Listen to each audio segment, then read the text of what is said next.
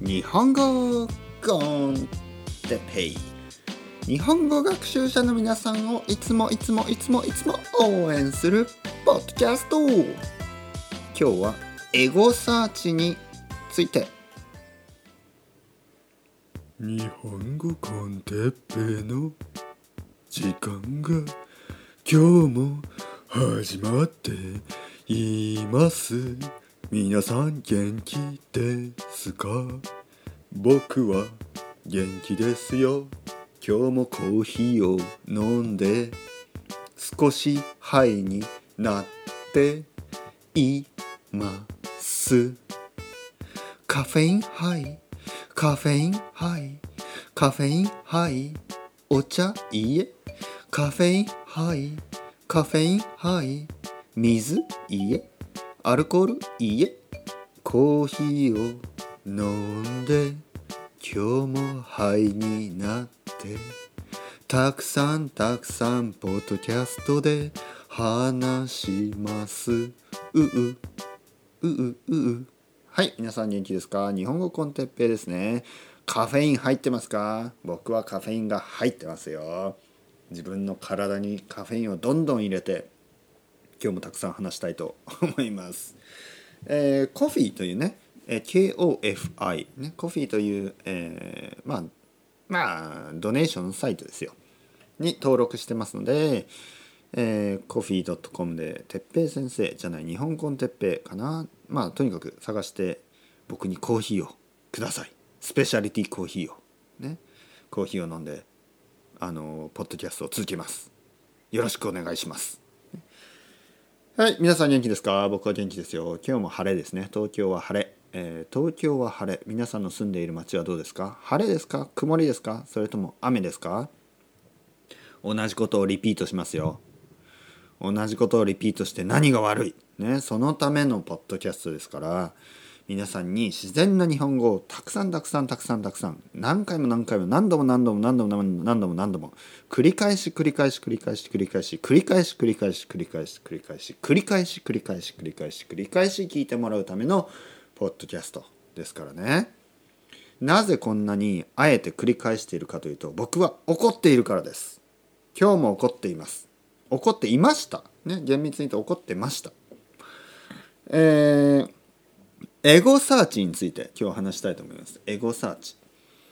エゴサーチというのはあの英語でも言うんですかね。あの自分のことをサーチする、えー、例えば Google とかで「日本語コンテッペ」とかね Google で、えー、探すんですよね。Google に「日本語 con Teppei」とか入れね。あとは Reddit と「日本語コンテッペイ Reddit」とか入れるとレディットでね日本語コンテッペイのことをね書いているまあまあなんていうの？ああいうの？フォーラムっていうの？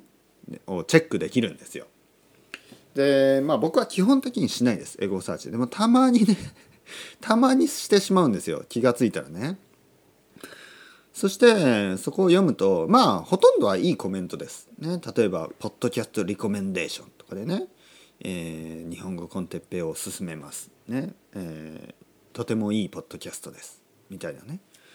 でもねたまにあるんですよ。たまにね変なことを書いている、まあ、変じゃないけどたまにね少しクリティックなクリティックリちょっとこう批判的なことを書いてる。ことがあるんです例えばどういうことが多いか。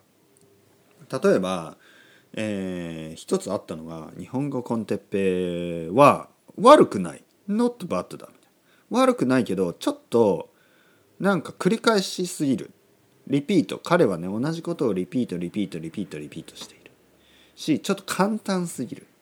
ちょっとスローだし簡単すぎる。とか言うんですよ。あのー そこで僕は思ったのはいやいやあなたはねっていうかお前はさあの日本語コンテッペイが簡単とか言ってるんだったら聞かなくていいよ。ね。あのてかね日本語コンテッペイが簡単だと思うんだったらレディットとかに書くなよ。レディットとかって書いてんじゃねえよみたいな。だから例えばね例えばレディットのそのフォーラムはにあの日本語を勉強している人たちのためのフォーラムですよね。日本語を勉強している人たちがあのおすすめのポッドキャストありますか？って聞いてるんですよね。でそこに出てきて「日本語コンテッペイは簡単すぎるぜ」みたいな「いやお前なんだよ誰だよ」みたいなね僕は思うわけですよ。あのペラペラだったらもう出てけよこっからみたいなね。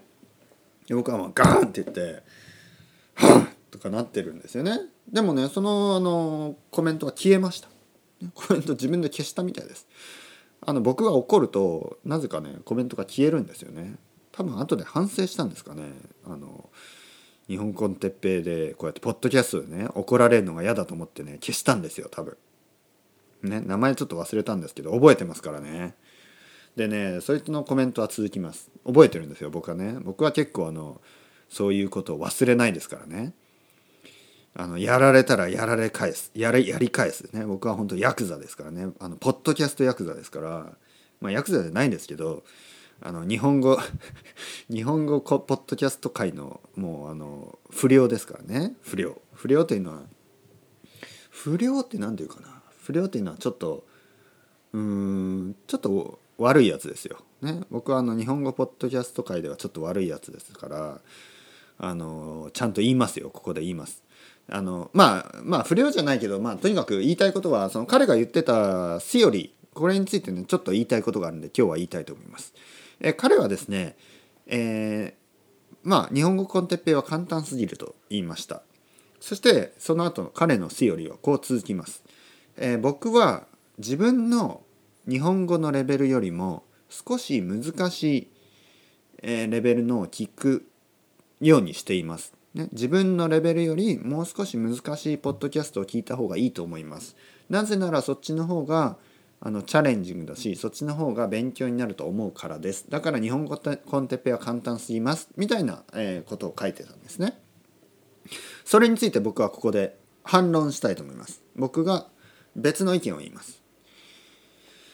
皆さんがですね、えー、まあ、僕も含めて、えー、外国語の勉強をする時に僕僕はね一番いいと思うのは自分のレベルより少し下、ね、もしくはまあ自分のレベルと同じぐらいの自分が十分わかるポッドキャストをたくさん聞くことこれが一番効果的です。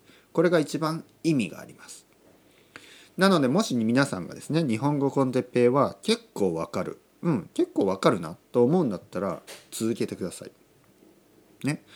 えー、自分が十分わかるレベルのものをたくさん聞くこれが一番意味があります。自分が十分わかるレベルの日本語であればあの細かいところも聞こえるんですねちゃんと聞こえます。僕があの僕がとかねこの「が」と「は」の違いとね僕がこういうふうに話している、ね、こういうふうに話しているどういうふうに話しているか僕の声のトーンとかね、え、どういうふうに「えー」とかね「あー」とかねこの使い方とかも自然と分かるようになってきます。でもこれがね例えば難しいすごく自分にとってチャレンジングなポッドキャストとかニュースとかねそういうのを聞くと細かいニュアンスとか細かいところにまで意識がいかないんですね。細かい違いが聞こえないんですよね。全体のなんとなくああなんとなくドナルド・トランプについて話してるなとかそういうことは分かってもニュースばかりを聞いてるとあの会話会話力は上がらないです。あのスピーキング力は上がらない。なぜかというとあの難しい単語って意外と使わないんですよね。だから NHK ニュースを聞くのはいいけど NHK ニュースを聞いても皆さんのスピーキング力は上がらないです。なぜかというと NHK ニュースは NHK ニュースみたいな話し方はしないです。あの普通の日本人が話すのは僕みたいな話し方。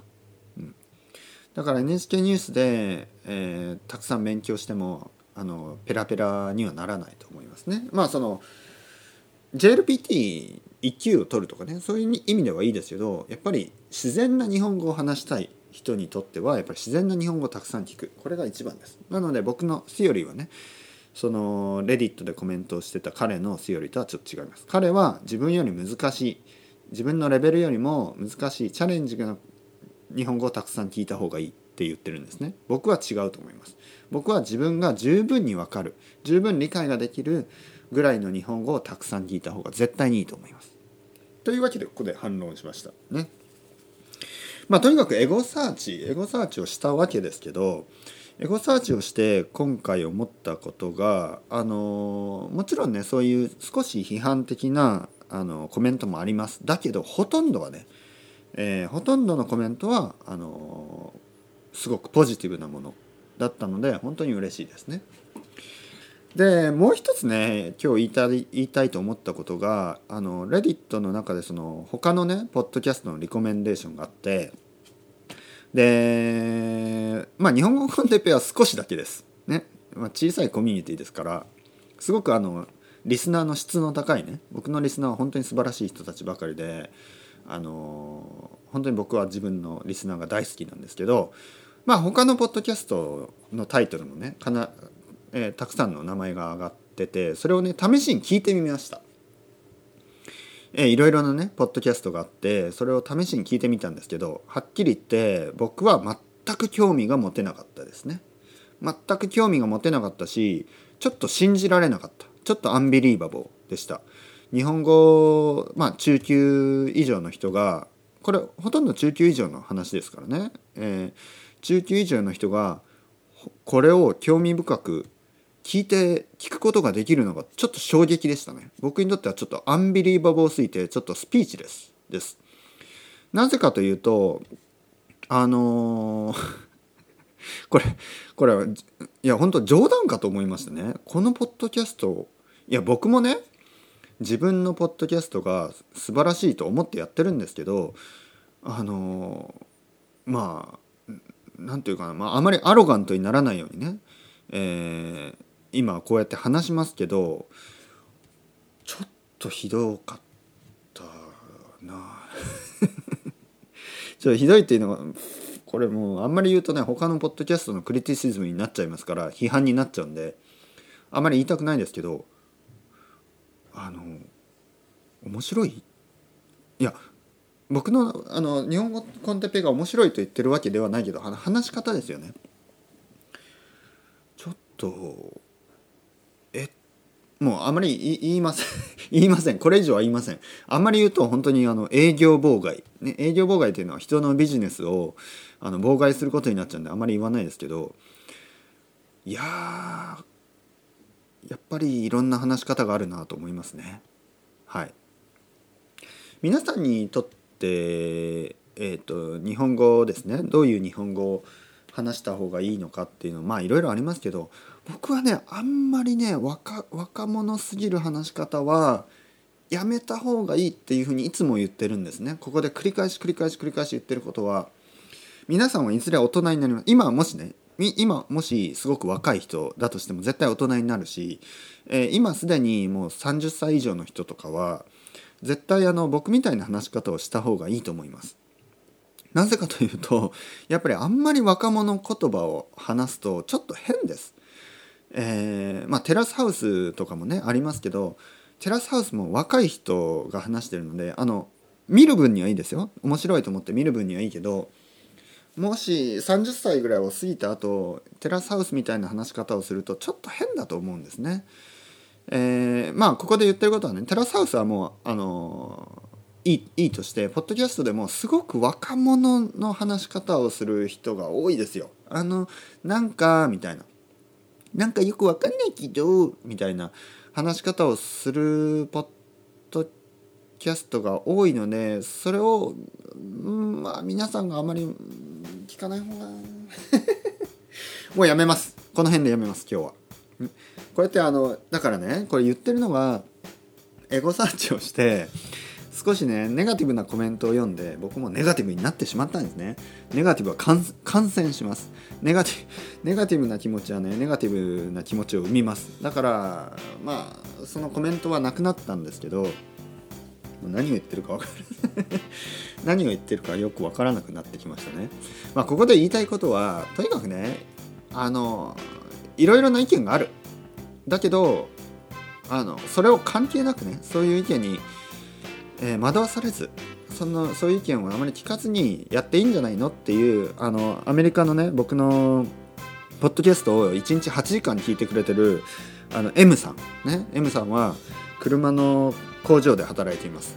で車の修理をしながら毎日僕のポッドキャストを聞いてくれている。そして M さんがね僕に言ったんですよ。先生いろいろな愛登記のレッスンでね。先生そんなこと聞かなくていいですよ。先生は今まで通りポッドキャストを続けてください。それで僕は嬉しいですって言ってくれて僕は本当に涙が出るほど嬉しかったですよ。本当に。だからそういう人のねあの言ってることを大事にこれからも続けていきたいと思います。ね本当 M さんとかあとシンガポールの A さんとかね。あのアメリカ人の Y さんとかねいつもテキサスの Y さんとかいつも料理をしながらずっと聞いてくれてますよね。ずっと長い間。他にもねたくさんいます。僕のあの VIP リスナーの人たち。あのそういう人のためにねこれからも続けていこうと思います。エゴサーチしない方がいいですよ皆さん。それではまた。チャオチャオ hasta luego またねまたねまたね。